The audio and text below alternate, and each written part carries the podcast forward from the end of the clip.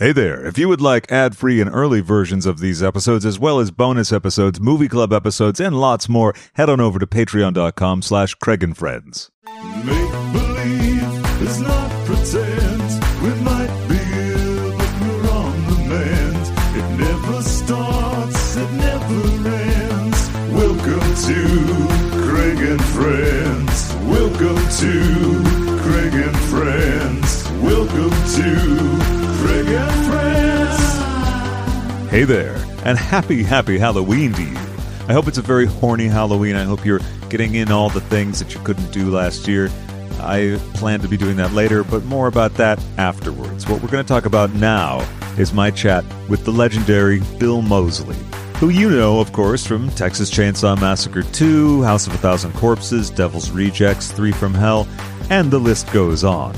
Bill is a true journeyman actor, and a lot of legends are, particularly in the horror genre. And you're going to hear about some incidents that are going to kind of shock you in terms of what happens to a working actor in the business, and some workplace safety issues that might give you pause. We talked about six or seven years ago. Army of Darkness fans, you'll be thrilled.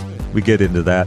We even mentioned Father Dowling's Mysteries. So you can't ask for a more comprehensive chat with Bill Moseley, right? So, without much further ado, here is my chat from a few years ago with the fabulous Bill Moseley. How did you get into acting? Um, you know, I acted when I was a kid. I grew up in uh, the town of Barrington, Illinois. And um, uh, my parents, uh, my mom especially, was theatrical. My dad was a, uh, uh, you know, I think he liked to act when he was in college, but he ended up uh, working in, uh, you know, in a company that uh, built tank cars. So he, even though he was uh, very much a uh, Midwestern Republican uh, industrial guy, um, you know, he loved to act. And in my small town, there was uh, something called the Barrington Play Reading Group. And every couple of months, a different family would host a dinner and then uh, a staging of a Samuel French play. Uh, and uh, people would actually dress up and put on makeup, but they would actually hold the, the play in their hand and, and uh, read. Um, and so I was uh, drafted uh, when these productions would happen. I was oftentimes draft, drafted as the kid. So that was a lot of fun. I was in plays like uh, The Lottery and A Thousand Clowns and Sunrise at Campobello. Um So that kind of got me interested in it, or got me comfortable uh, with it. And, um, and I was in school productions, uh, both in uh, grade school and then uh, in high school and then in college.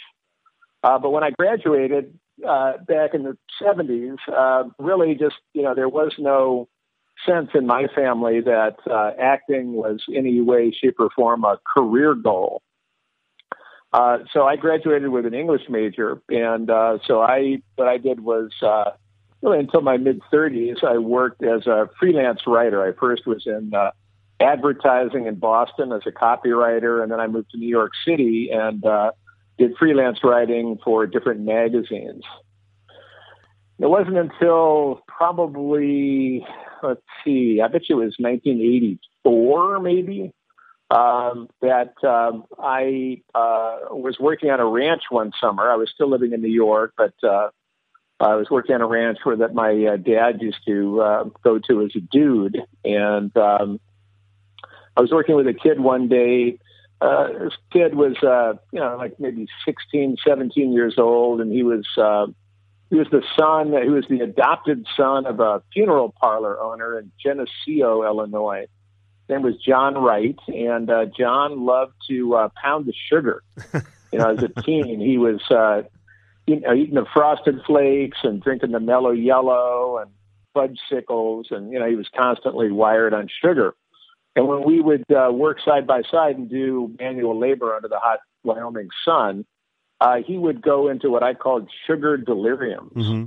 And what that meant was that he would just kind of, he had this kind of motor mouth and uh, just uh, start singing snippets of top forty radio hits and uh, cartoon voices, uh, commercials, all kinds of crazy stuff. It would just blather out of his mouth, and uh, I would turn a deaf ear to it. And uh, one day we were working, and uh, summer of eighty-four, and he's going, uh, you know, ah, Captain Crunch, whatever he was doing. And, and all of a sudden, out of his blather came Texas Chainsaw Manicure. And I heard that. I was like, what? And uh, I went back to the uh, bunkhouse after our work was done, and I sat down and I I wrote out uh, about a five-minute uh, scenario of a woman goes to a beauty parlor, gets her hair done, then she's under the dryer, wants a manicure, and uh, beautician calls to the back room, manicure, and all of a sudden you hear a saw start up and the s- silver door slide back, and out comes Leatherface and starts to uh, saw on the woman's fingers. So I went back to New York City. I, I, I fleshed it out, so to speak. Uh, gathered a bunch of pals. Probably, I think we. I think our budget was about you know fifteen hundred bucks. We, uh, uh, my director and I uh, found a, a beauty parlor on Staten Island, Sonia's Hair Fashions, and we gathered a bunch of friends. Uh, I don't really know if any of them was an actor, but. Uh, We went out one Sunday to Sonia's Hair Fashions and shot the Texas Chainsaw Manicure. And uh, in it, I gave myself a cameo as, as the woman's husband. And what happens is Leatherface comes out, saws her fingers, she screams, she faints, and uh, the beautician and the hairdresser, you know, slap her, kind of wake her up, and she's like, no, oh, oh, oh. She looks down and she has a perfect manicure. And so she comes out of the beauty parlor to the pickup truck where her husband, Nee, is behind the wheel of the truck. And um, she, she shows me her manicure. And I go, hey, that's great, honey. We should celebrate with some head cheese. And I'd actually gone out and bought some real head cheese, which doesn't look like much, but it's very funky. Mm. And uh, in fact, in one of the takes, I actually even licked it. And, uh, and so... Uh, I had that. I was trying to sell it in New York, um, you know, to Saturday Night Live, to a show called Fridays at the time. I mean, there was there was just nothing. There, were, there really was no market for it. There was no internet back then, or anything that was, you know, wasn't like a YouTube or anything like that. So I really had no place to take it. Was this when you had Video Snacks going on public access? Yeah, there was Video Snacks, but this was this was I'm not sure if this was actually maybe uh, before Video Snacks.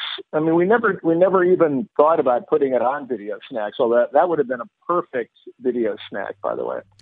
um, but um, so I ended up uh, basically eating it. I, I took a job in a restaurant to try to pay some of pay off some of the money because I, I incurred a lot of expense uh, in post-production because we did it at a place called Broadway Video. Oh, the Lauren Michaels place. Yeah, Lauren Michaels company. So it's the S N L production facility. And I had a friend there who invited, he said, oh, you know, bring it over. We'll, we'll do it for free. And then, well, we have to charge you, you know, as soon as we got there, you know, free turned into, uh, you know, a couple of G's. and uh, so I didn't have any money. So I, I ended up, uh, you know, working in a restaurant as a waiter. Yeah, just trying to you know, raise a little money so that I could defray some of that expense. And, you know, you find out what a producer is. Producer is the guy that gets the guy or the gal who gets, you know, stuck holding the, you know, holding the bills. so uh, I uh, used to work for a magazine called Omni, which is a science magazine that was put out by the same company that put out Penthouse. And, uh, you know, the Gold Key, Bob Guccione. And, um, and I was sent... Um, on a junket from New York to Los Angeles to cover the making of two thousand ten, the Space Odyssey sequel. And uh, I went out, I got put up in a hotel. I had a friend from uh, high school that was actually a, a crackerjack uh, screenwriter at the time in L A, a guy named Peter Seaman. And Peter and his uh, partner, Jeff Price, had written things like uh, Who Framed Roger Rabbit and Doc Hollywood. And so they were, you know, hot young writers. And uh, I went to dinner with, with at Pete's house uh, when I was out there covering two thousand ten. And I brought along a videotape copy of uh, the Texas Chainsaw Manicure. Yeah. And uh, I showed it to him and he loved it and said, you know what? My partner and I have an office right now across the hall at Paramount from Tobe Hooper. who directed the original Texas Chainsaw Massacre. And uh, and he said, uh, would you like me to, why don't you leave me this copy of the manicure and I'll walk it over to him? And I said, you know, sure, why not? I mean, I had no ambition. I had no thought that, of anything happening from it. But I figured if Tobe liked it, it would be like a Pyrrhic victory at least, even though I was still, you know, I was still in debt to Broadway Video. So I said, sure, okay. So he he did. He, you know, went to work. He walked it into Tobe's office. Apparently, I found out later, Tobe uh, put it in the, you know, the V H S player and watched it and loved the manicure. Mm-hmm. And then he called his producing partner in. He, they were uh, working on Poltergeist at the time, and uh, the producing partner was good old Steven Spielberg. Oh, right, right. And uh, he watched the manicure, and he loved it too. And they both especially loved my cameo as the hitchhiker. So, um, you know, a couple of years later, and oh, Peter, had, uh, my my buddy Pete had also given me Toby's home number. So he told me to call and Tobe in about a week and see, you know, what. what was up. And I did that, and Tobe answered the phone, which I've come to realize was in itself a miracle. And, uh, you know, I introduced myself. I said, yeah, I did the manicure. And he said, oh, I love the manicure, Bill. I loved it. And then he said, uh, now, who, who played that hitchhiker character? And I said, well, that was, that was me. And he said, well, you know, if I ever do a sequel, I'll keep you in mind. Well, two years went by. And then one night, you know, living in New York, you know, struggling. Uh, I uh, got home and the phone rang, and it was a guy claiming to be Kit Carson, the uh, the screenwriter. And uh, he wanted to know what my home address was so he could send me a copy of the Texas Chainsaw Massacre screenplay. And uh, and he told me to take a look at uh, this character, Chop Top. So, uh, you know, I said, oh, okay. I could tell it was long distance because you could, you know, back then you could hear kind of a sizzle on the line. Uh-huh. And uh, anyway, I think that was about the time where, you know, I still was trying to act a little bit. I was mostly making my money writing, but I was very freelance. Mm-hmm. Um, and I think that I, either that day or, or recently around that time, I had actually uh, tried out, uh, there's a newspaper, kind of a magazine, I guess they call it, uh, more like a, a newspaper called Backstage in New York, and it's got listings for all kinds of theatrical opportunities, and uh, uh, among them uh, a lot of N Y U student films and, you know, all kinds of different castings like that. Sure. So I, um, I had recently, right before Kit had called, I had answered a, I, I had answered an ad wanting a dead body. Uh, for some student film. Yeah. And uh, I, I didn't get the job. uh, the reason being, at the time, I, I smoked cigarettes, and I um, uh, the uh, the audition was up a four-floor walk-up, you know, apartment building. And by the time I got to the top floor, I was, you know, my chest was heaving, and they said, okay, just lie down and be very still and, and pretend you're dead. Oh, right. And so I, I lay down, but my chest was, uh, you know, still pumping. Right. So I didn't get the job. I was a little discouraged at the time. And, uh, uh, but uh, sure enough, the uh, the screenplay arrived in the mail, and I read it, and I thought it was hilarious. It was amazing. And uh, and I was really surprised to see that Chop Top was a, was a big part. You know, right. It was uh, basically the, uh, the hitchhiker's twin brother come back from Vietnam. And so I called up Kit, uh, and I said, man, this is hilarious. He said, oh, really? You like it? And I said, oh, this is great. He said, well, well, awesome. Well, great, man. We'll, we'll, we'll be in touch. And I, I had no idea what that meant. I, you know, to me, I thought maybe that meant that, that some movie company would fly me to L A so I'd get a, like a free trip to Los Angeles and maybe, you know, spend the weekend there. I figured I'd probably, you know, I would audition. And I wasn't really much of an uh, an auditioner, you know, an actor, whatever, not a pro by any stretch. So I figured I wouldn't get the job, but I'd at least get a nice, you know, junket to L A out of it. And uh, a couple days later, I got a call from uh, Cannon Films legal department. And they asked if I wanted to negotiate my contract or did I have an agent. And I was just shocked. I, I, you know, I was like, what is going on here? And I, I had met an agent. Uh, this was like this, you know, late, like Feb, you know, February, March of eighty-six. And, and, uh, uh, the, the previous Christmas I had, I had met like an agent from William Morris at a Christmas party. Yeah. So just in a very social setting. Sure. And so I, I said, well, let me get back to you to Cannon Films. I called this person up at William Morris. I said, you know, would you, you know, negotiate a contract for me? And of course, free money for her. She said, you know, absolutely. Sure. So she called up and um, she called up Cannon, and then she called me back and said, well, I have, I have good news and bad news. And I said, well, what is it? Lay it on me. She said, well, the good news is they, they want you for the part of Chop Top in Texas Chainsaw Massacre two. I said, that's great. And then she said, I said, well, what's the bad news? She said, well, I talked to them. I, I, I tried to negotiate, but they wouldn't budge. They're, they're only going to pay you scale, uh, you know, SAG scale. And, uh, and so, uh, you know, I, at the time as a freelance writer, I was probably making, I bet you I was averaging maybe two hundred fifty dollars a week in earnings. Mm-hmm. And so I said, you know, well, geez, what's, what's scale for the Screen Actors Guild? And she said, oh, I think it's like sixteen hundred a week. I started laughing. I said, well, I can handle that. Yeah, you, you guess you might be able to, yeah. Yeah, she said, I want you to, they, they need you to shave your head because, you know, this character has a plate in his head. And right. The makeup and the prosthetics, it's just going to be easier if you shave your head. And I said, I said, yeah, that's fine, no problem. And she said, so I told them that you wouldn't be able to get acting work for a while, so they've agreed to pay you five thousand dollars to shave your head.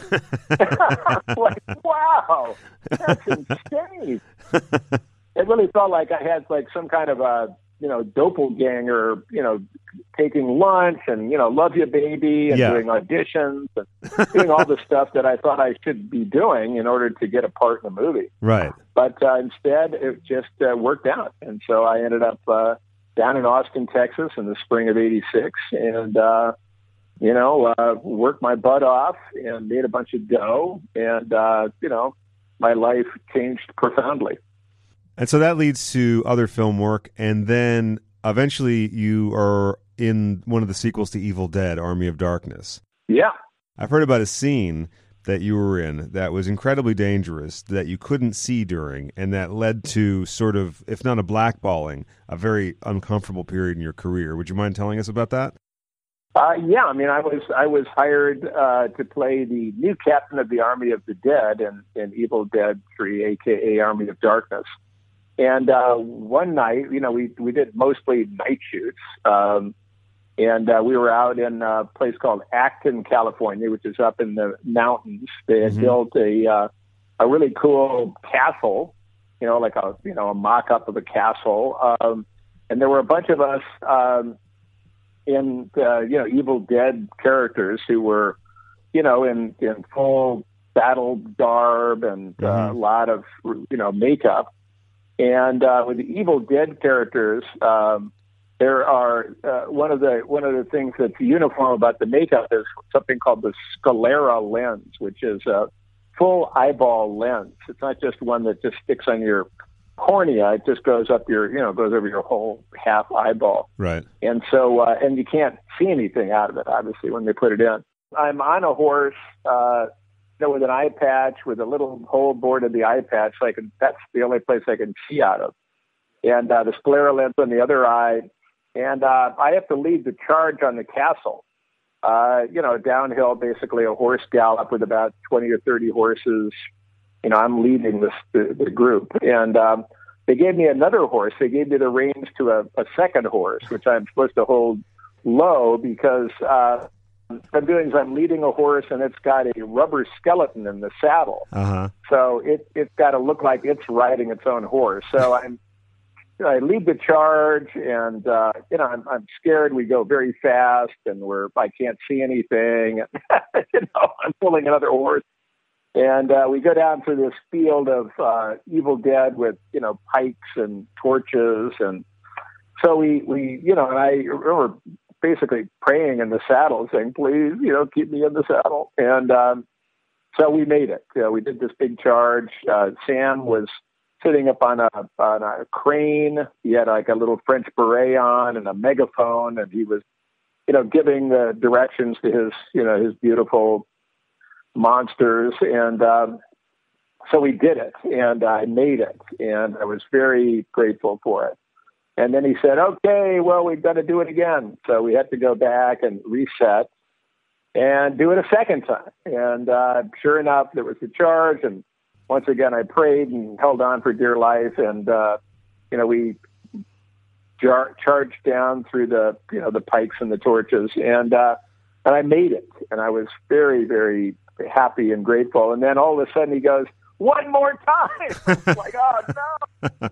So we regathered, regrouped, and recharged, and uh, I made it that third time. And uh, finally, I just I was a little frustrated. I rode up underneath this Sam sitting on the crane, and I said, "I act too," and uh, that was, you know, I was all kind of in good fun, but I guess sure. you know, well, you know, now that you know, since I survived. Well, yeah, right, exactly. Uh, then there was I got I got into some trouble with the. Uh, with the producer because uh, my union, the Screen Actors Guild, uh, called me and said, you know, we hear you were involved in a stunt, and would you like us to take a look at it and see, you know, if in fact it was a stunt, you might get a uh, bump, that is, you know, extra pay. Sure. And I said, well, you know, I don't really want to, you know, I don't want to shine a light on me. That's that's not cool. And they said, no, no, this would be completely anonymous. Oh, yeah. So I said, well, you know, okay, sure. And uh, so apparently they requisitioned the footage. Uh, there's a committee of three people that determine whether it's a stunt or not. Mm-hmm. Uh, one said yes, two said no. So it wasn't a stunt uh, by committee. Uh, but, of course, uh, the producer, you know, I guess either was informed or figured out without a lot of, you know, a lot of heavy thinking that, um, you know, that somehow this pointed back to me. Right. And so uh, that really, um, you know, put me in a bad place, you know, as right. kind of the guy, like the, you know, the, the the guy that, you know, ran to mommy or something like that. So that that ended up uh, kind of, uh, you know, that, that colored my relationship with showbiz for a while there. Um, just because it really, you know, it didn't feel good. It felt like, uh, you know, I wasn't being... Uh, protected, and uh, you know, it just felt like I had, uh, you know, run afoul of, of big forces. Sure. Right. And so, uh, yeah, that, that was a that was a, a, a tough one. But um, the good news is, I, I just somehow kept, you know, working at one thing or another. Um, you know, by then, you know, I was certainly I was a dad, you know, in Hollywood, trying to make the rent, and uh, you know, somehow, some way, I uh, finally, because of my cousin, Brad Moseley, um, was a, he was actually working in finance, but he was working with a company called Alpine Pictures. And they were doing a movie for, uh, they were doing a movie uh, directed by a guy named Mike Mendez. And uh, it was, um, you know, it, it was called The Convent. And um, I had gone in and tried out for some small part. Hadn't gotten it, but um, apparently they, you know, the person that they hired didn't work out. So I got, you know, at the eleventh hour, I got a call from my cousin saying, yeah, they want you to play this character, uh, you know, the security guard at the convent or something. And you'll be working with uh, Coolio, the rapper. And I, I thought, well, that sounds great. Well, I got in the car, and I, I hadn't, I don't think I had worked since uh, Army of Darkness, and I got in my car, and I started driving out to the location somewhere outside of L A. And uh, the closer I got to the set, the more I started to, uh, this this fear started to rise up in me. And, um, you know, I was getting so scared that I really wanted to just uh, turn around and go home and just call and tell them I, you know, I got sick or something. I just said there was such a powerful resistance to showing up for this thing. And uh, and I remember driving, I got to the set, I got out of the car. There were a bunch of the, you know, the young principals, uh, you know, the, the, the director, and, you know, everybody was, you know, happy to see me because I guess of, you know, some of my earlier work. And, um, And they said, oh boy, we're so, we're really looking forward to working with you and all these nice things, which to me was just absolutely terrifying. Really? And uh, I remember they kind of pointed me to my honey wagon, which is basically, you know, a little slot in a tractor trailer, like a little, little roomette. And, um, and so, you know, I was like, oh, great. Yeah. I look forward to working with you guys. And I remember kind of getting, walking up the little stairs and opening the door to my honey wagon and, you know, smiling and turning around and closing the door behind me and, and literally collapsing on the floor. Wow. I was so frightened. I, I just, I don't think I've ever been that panic stricken before. I just was like, you know, what do I do? I felt like I was completely trapped and that, uh, you know, I was doomed. I just really felt terrible. Right. And, um, you know, what happened was I, I just put on the, put on the wardrobe and ended up, uh, you know, just pounding lines and uh, just trying to remember, just trying to, you know, focus as a professional. Sure. And I, uh, I was called to set and, uh, you know, I got on camera. Um, I, you know, it, it got a little better. I, I wouldn't say that as soon as I, you know, started working again, uh, everything just came back to me. I don't think I had really worked since, you know, a couple of years earlier with uh, Army of Darkness. So I, uh, but I, so there was this powerful resistance. I just, to this day, it just astonishes me. But I, I got through it. I, you know, I basically just uh, soldiered through. Uh, I look at I look at The Convent now, and I look at that the scenes I had with Coolio, and it just seems very fun and easy and breezy. I'm just amazed at it because I had a lot of conflict inside, and um, but I, you know, I got through it, and I think that was really, you know, that that was another turning point where, uh, you know, I managed to uh, get back into showbiz and. Uh, You know, just, uh, you know, get a get a happy feeling again. Did you still have that kind of terror on subsequent shoots, or did it diminish? No, that was it. I think that just that one time. I mean, the rest of the time, you know, you certainly have butterflies. You know, there's you always want to do good. Um, you know, there's always concerns about, you know, dropping a line or, you know, all that stuff. But, I mean, those are kind of regular concerns, but um, you know, that was really the only time on The Convent. That was really the, you know, that was the, the, the kind of the make or break job that uh, they got me kind of back up and running. When you need mealtime inspiration, it's worth shopping Kroger, where you'll find over thirty thousand mouthwatering choices that excite your inner foodie. And no matter what tasty choice you make, you'll enjoy our everyday low prices, plus extra ways to save, like digital coupons worth over six hundred dollars each week. You can also save up to one dollar off per gallon at the pump with fuel points. More savings and more inspiring flavors make shopping Kroger worth it every time. Kroger, fresh for everyone. Fuel restrictions apply. This episode is brought to you by Shopify. Whether you're selling a little or a lot, Shopify helps you do your thing, however you cha-ching. From the launch your online shop stage, all the way to the we just hit a million orders stage. No matter what stage you're in, Shopify's there to help you grow. Sign up for a one dollar per month trial period at shopify.com slash special offer, all lowercase. That's shopify.com slash special offer.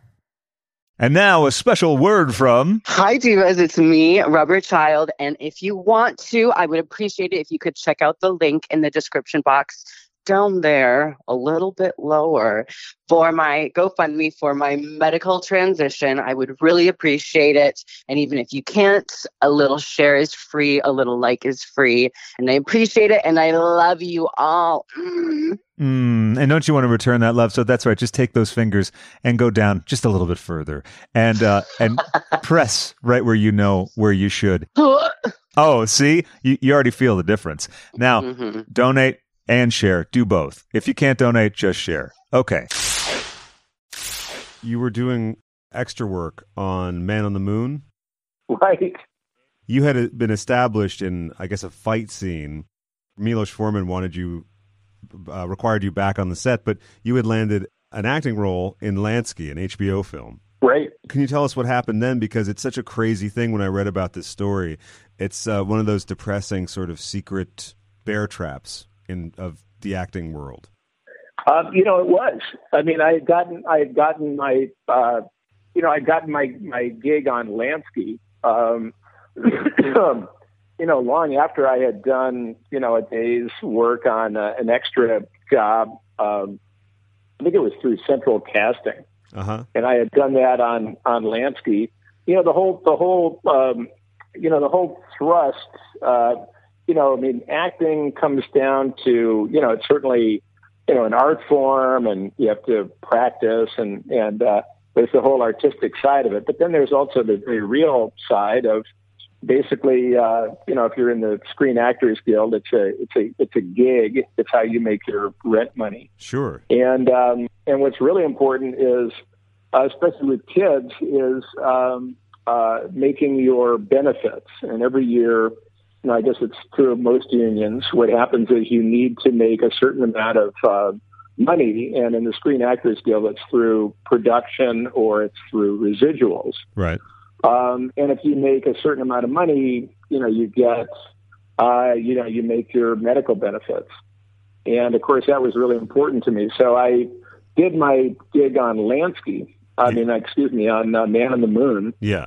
And then, um, then I got a, uh, I got a, a job on Lansky. And actually, yeah, I was, think I was more of a production assistant getting, you know, I, I was getting uh, SAG vouchers.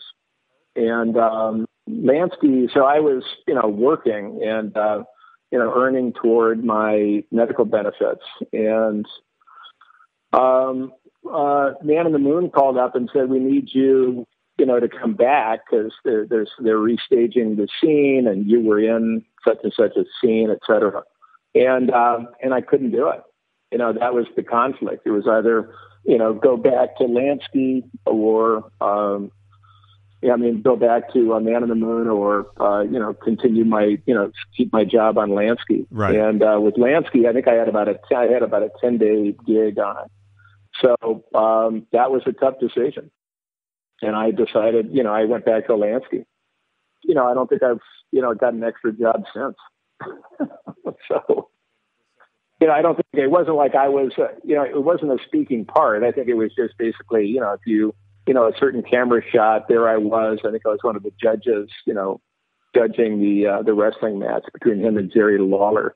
So it wasn't like, you know, it wasn't like a speaking part where I had, you know, big, wasn't that big a deal. But of course, um, you know, they wanted me back and, you know, I wasn't able to. And then Central Casting can't deliver what they want, so they get mad. Yeah, I mean, you know, because Central Casting, you know, uh, serves at the at the pleasure of the producer, and if they say, well, you know, he's not coming, um, you know, I'm sure that yeah, that doesn't that doesn't reflect well on them. Right, right. Uh, did you uh, suffer any consequences with Central Casting uh, for other roles, or did they just primarily do extra? Yeah, roles? I don't think I don't think I, I don't think I worked with them again. Um, you know, the good news was that wasn't you know not too long after. After that, um, you know, and what you do as an actor, I mean, that's, you know, that's, you know, I, I, I certainly, you know, look back on that with, with no shame. I mean, that was just, you know, that was business. And sure. um, uh, it worked out okay because I think I made my benefits for that, that particular year. And, um, you know, obviously, you know, with, you know, a, a young child, actually two uh, by then, I, um, uh, you know, was perfectly okay with that. But then not too long after that, you're cast in one of your other incredibly iconic roles, Otis Driftwood in Rob Zombie's House of a Thousand Corpses. How did that all come about? Uh, yeah, you know, it's funny because I had done, um, you know, a couple of months earlier, I think this was in nineteen ninety-nine, um, like a month or two before, you know, so maybe before October, so maybe, you know, August, September of uh, ninety-nine, uh, Tobe Hooper's son, Tony, had called me up and wanted me to reprise the role of Chop Top in, uh, in a, in a uh, short film he was making called All American Massacre.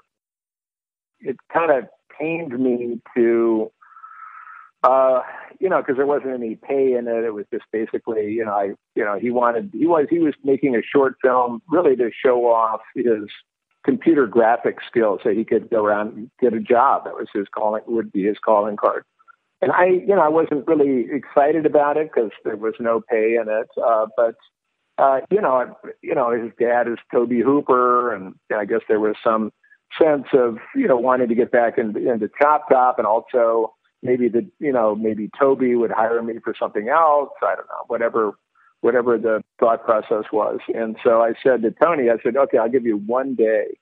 Um, and, uh, so Tony was very happy about that. I showed up, and, um, there was a guy, uh, part of the production, uh, a guy named Todd Bates, and Todd was a makeup artist. He worked for Rick Baker, and he was a big Chop Top fan, and, and, uh, was a fan not only of the character, but also of the makeup, and could do the makeup.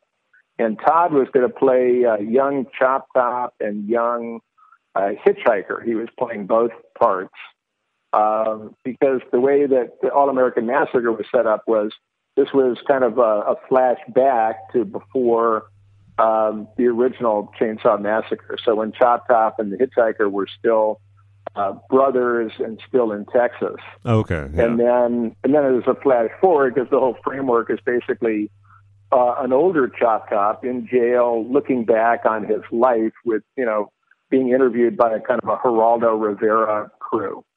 And so um, that sounded cool. Um, so I showed up. Todd did the makeup. It was very fun because, uh, you know, the plate was much bigger, because it was obviously ten years after, you know, Chainsaw two. And so a lot of scratching, yeah, and a bigger plate. And, um, you know, it still hasn't been released, you know, lo these many years later. But, uh, you know, I think Tony ended up getting, you know, a lot bigger than just a, you know, kind of a, I've got a camera, you got a barn kind of a short. I think it ended up swelling up to maybe fifty minutes. It got kind of big and crazy, and I think there were some rights stuff, problems, whatever, whatever. It, it still hasn't come out. But yeah. uh, because of that, I ended up meeting um, Todd Bates. And a couple months later, in October of ninety-nine, I got a call from my friend Elliot Sekular, who was the head of publicity for Universal City Walk. And Elliot said that uh, they were doing some kind of a, you know, they they had like a Halloween horror nights at uh, you know, Haunted City Walk, and for the month of October, and that uh, toward toward the end of October they were having um, a uh, an awards, kind of an in-house Universal award show called the Igor Awards, and um, so he wanted to know, uh, Elliot wanted to know. He said, "You're a monster guy, right?" And I said, "Yeah." And he goes, "Well, you know, our M C dropped out, so we were wondering if you would M C for us." And I said, well, would you like me to come as Chop Top? Because I, you know, because I had, uh, you know, was able to, now that I knew Todd Bates. And, uh, and he said, well, let me, let me ask if that's okay, because I don't think Chop Top is a Universal character. So he got back to me and said, well, um, you know, because you were in Army of Darkness, and Army of Darkness is a Universal property, we're happy to, um, you know, we're certainly happy to, uh, uh, you know, have you come and, and, and see his Chop Top. So I got him to stretch the budget a bit so that he, I could bring along Todd Bates, and Todd brought an assistant, and they made me up as Chop Top.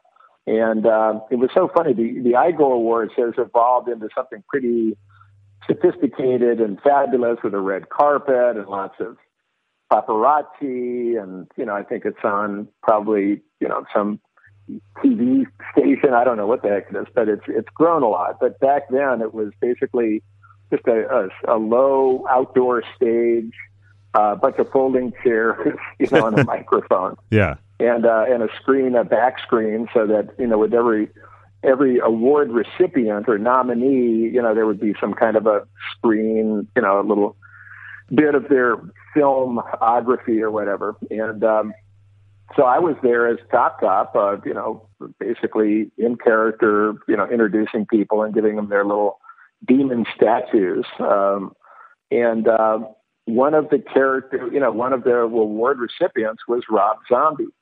And my older daughter at the time was probably about thirteen. And so she wanted to come along and with her little friend Jacqueline, my daughter Jane. And uh, so they were very excited about Rob Zombie. Right. And uh, so I introduced him when it was his time to come up. And um, it was amazing because he, he came out and he, he like took a look at me, and then he like did a double take, and then he, you know, I gave him his statue, and uh, it turned out to be the first award he'd ever won. He'd been nominated for Grammys and different things, but he'd never won anything. So he was very excited about that. And he, uh, you know, looked at me, and then he, you know, got on the mic and said, uh, "If you had told me that the real Chop Top was going to emcee this show, I would have said you're crazy." And uh, freaked him out. Uh, the show ended well. Uh, I went backstage to the, you know, I guess, the green room. I think it was like the green, I don't know, pavement. uh, anyway, but I met uh, I met his girlfriend at the time, Sheri. Yeah, uh, who's now his his wife, and uh, his mom and dad were there because he was, you know, they were very happy he was getting an award. And uh, I was able to introduce my introduce my older daughter and her buddy Jacqueline to Rob Zombie, so I got a lot of, you know, daddy points. And um, that was it. And then a month later, uh, so it must have been, you know, sometime late November of ninety-nine, um, I got a call at home from Rob's manager, Andy Gould, and Andy said uh, Rob has just had his screenplay House of a Thousand Corpses uh, greenlit at Universal, and he said um, uh, he wants to know if you want to uh, play this character called uh, Otis Driftwood. And I said, sure. You know, because again, I wasn't certainly getting any calls from Central Casting. They were still mad at me for Man on the Moon. Yeah, and uh, you know, uh, you know, I uh, like to earn, so uh, I said, sure. you know, yeah. So I ended up um, going through a bunch of uh, makeup tests and film tests. Um, I still had to be approved by uh, uh, uh, Stacy Snyder, who at the time was the president of Universal Pictures. And this was a studio film. And so, uh, you know, they weren't, you know, exactly jumping up and down with, you know, quote, unknowns in the cast. Right. Uh, but because it was Rob, because Rob Zombie was the name, I think a lot of us, like, you know, Sid Haig and Dennis Simple. I mean, obviously Karen Black is, you know, a huge sure. name. Yeah. Uh, but, um, you know, Sheri was playing like the, basically the female lead. Right. Uh, Sheri, and Sheri had never acted before, had never been in a movie before. So um, I think with Rob's star power, it got a lot of us hired who otherwise would not have even been considered. Right. Um, for a studio picture. And so, you know, we went ahead and, and shot it. We got we, all of us got approved, and we uh, we shot the movie. That was right. Let's see. I think we did that in in two thousand. So, you know, it wasn't long after that we were finished that there was, you know, nine eleven. There was um, there was uh, Columbine, right? Uh, which uh, you know was really rattled the the, the country. There was also um, uh, some uh, Senate hearings into studio movie studios pandering R-rated material to kids under seventeen. Right, right. Uh, so there was a lot of a lot of uh, political forces at the time, and um, so House of a Thousand Corpses, uh, even though it was in, there were trailers in the theater in two thousand, uh, House of a Thousand Corpses kind of got uh, you know squelched.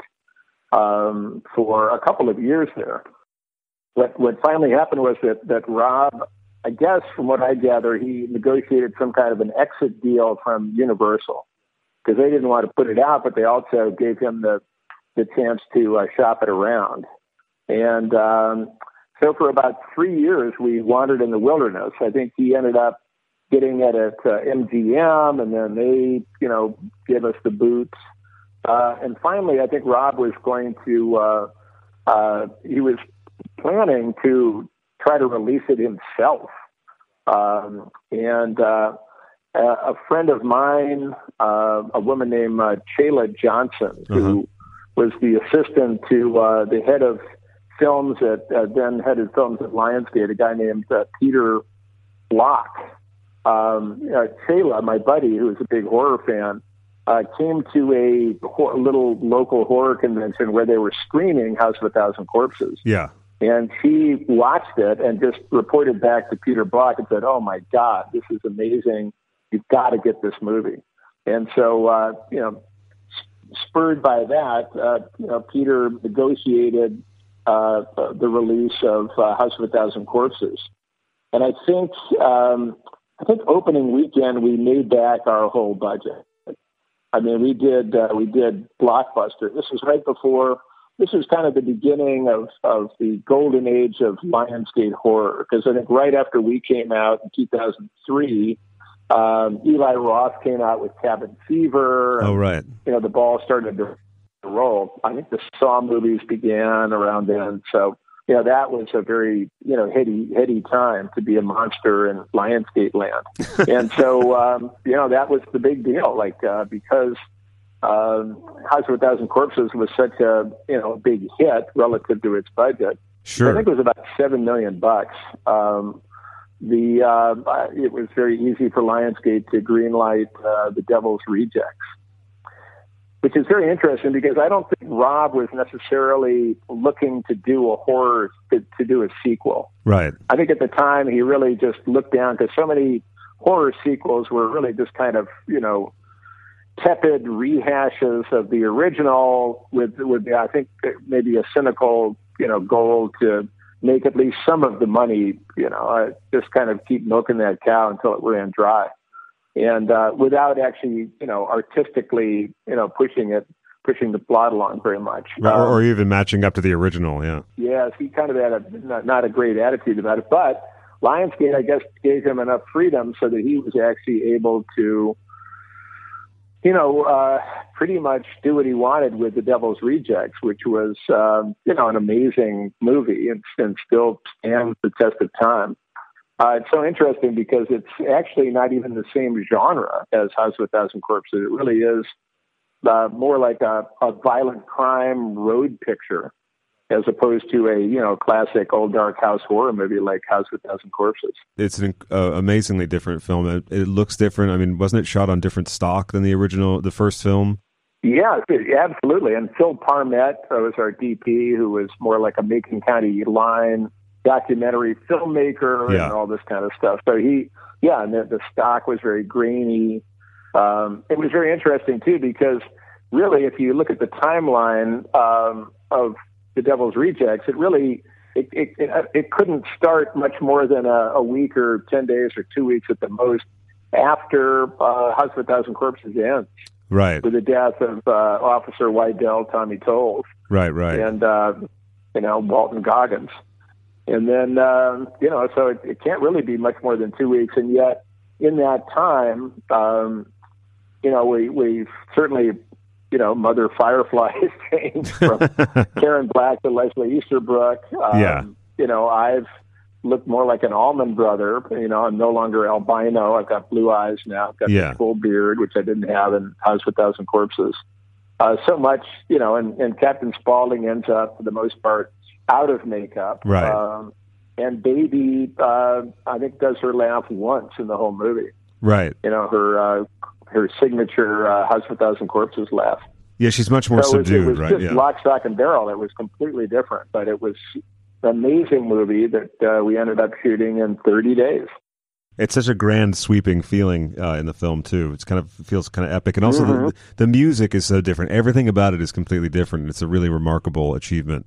Well, it also helped. It also helped that, you know, because Rob's manager, Andy Gould, is, is primarily or was primarily a you know, a music manager. And so he was able to, I'm sure, get deals on a lot of the songs and, you know, maybe songs that other people would have had to pay more for or just wouldn't have been able to use.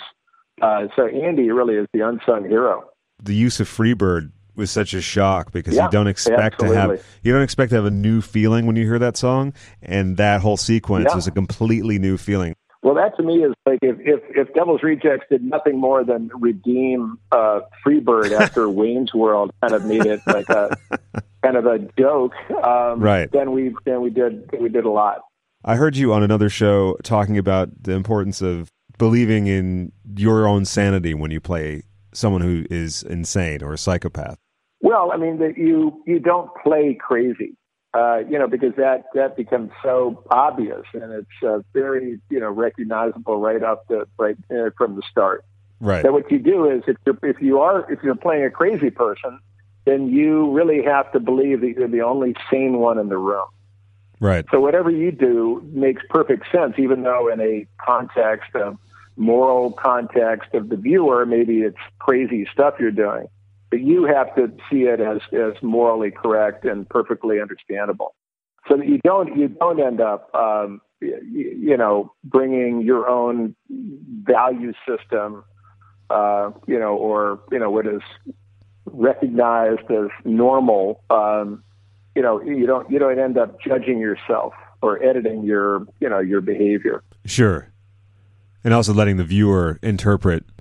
This is crazy, and not just saying, well, what would a crazy person do? It's very much getting into the character. Yeah. Oh, yeah, absolutely. Well, Bill, before we wrap up, is there a place online, a Twitter or Instagram people should go to to stay abreast of what you're up to? Yes, I have um, I have a website called chop tops b b q dot com, um, C H O P T O P S B B Q dot com. Uh, that's kind of my basic website. I've got, I think you can, you know, get a few signed pictures on there, play the crazy piano, just generally see weird stuff. Um, and then my uh, social media is at Chop Top Moseley. And that's C H O P T O P M O S E L E Y. And that's uh, Twitter and Instagram and Facebook. Great. See, Chop Top seems to kind of dominate my, my U R L. Well, um, I really appreciate your time, and thank you so much for a really wonderful interview. Well, thank, thanks for asking me stuff about, uh, you know, I, I appreciate some of the more obscure questions. Oh, that's um, great. I'm happy you know, to hear that. I, yes. No, no, I think that's that's great. And, I, you know, and it's funny because, you know, going back over something like, you know, Man on the Moon uh, versus um, Lansky, uh, yeah. you know, I mean, those are... You know, that, that's part of it. That's part of showbiz. Um, you know, the idea of, uh, you know, uh, getting in trouble with the producer on the Army of Darkness, you know, for what I thought was, you know, a, you know, an, you know, an anonymous attempt to maybe get an extra, you know, five or six hundred dollars.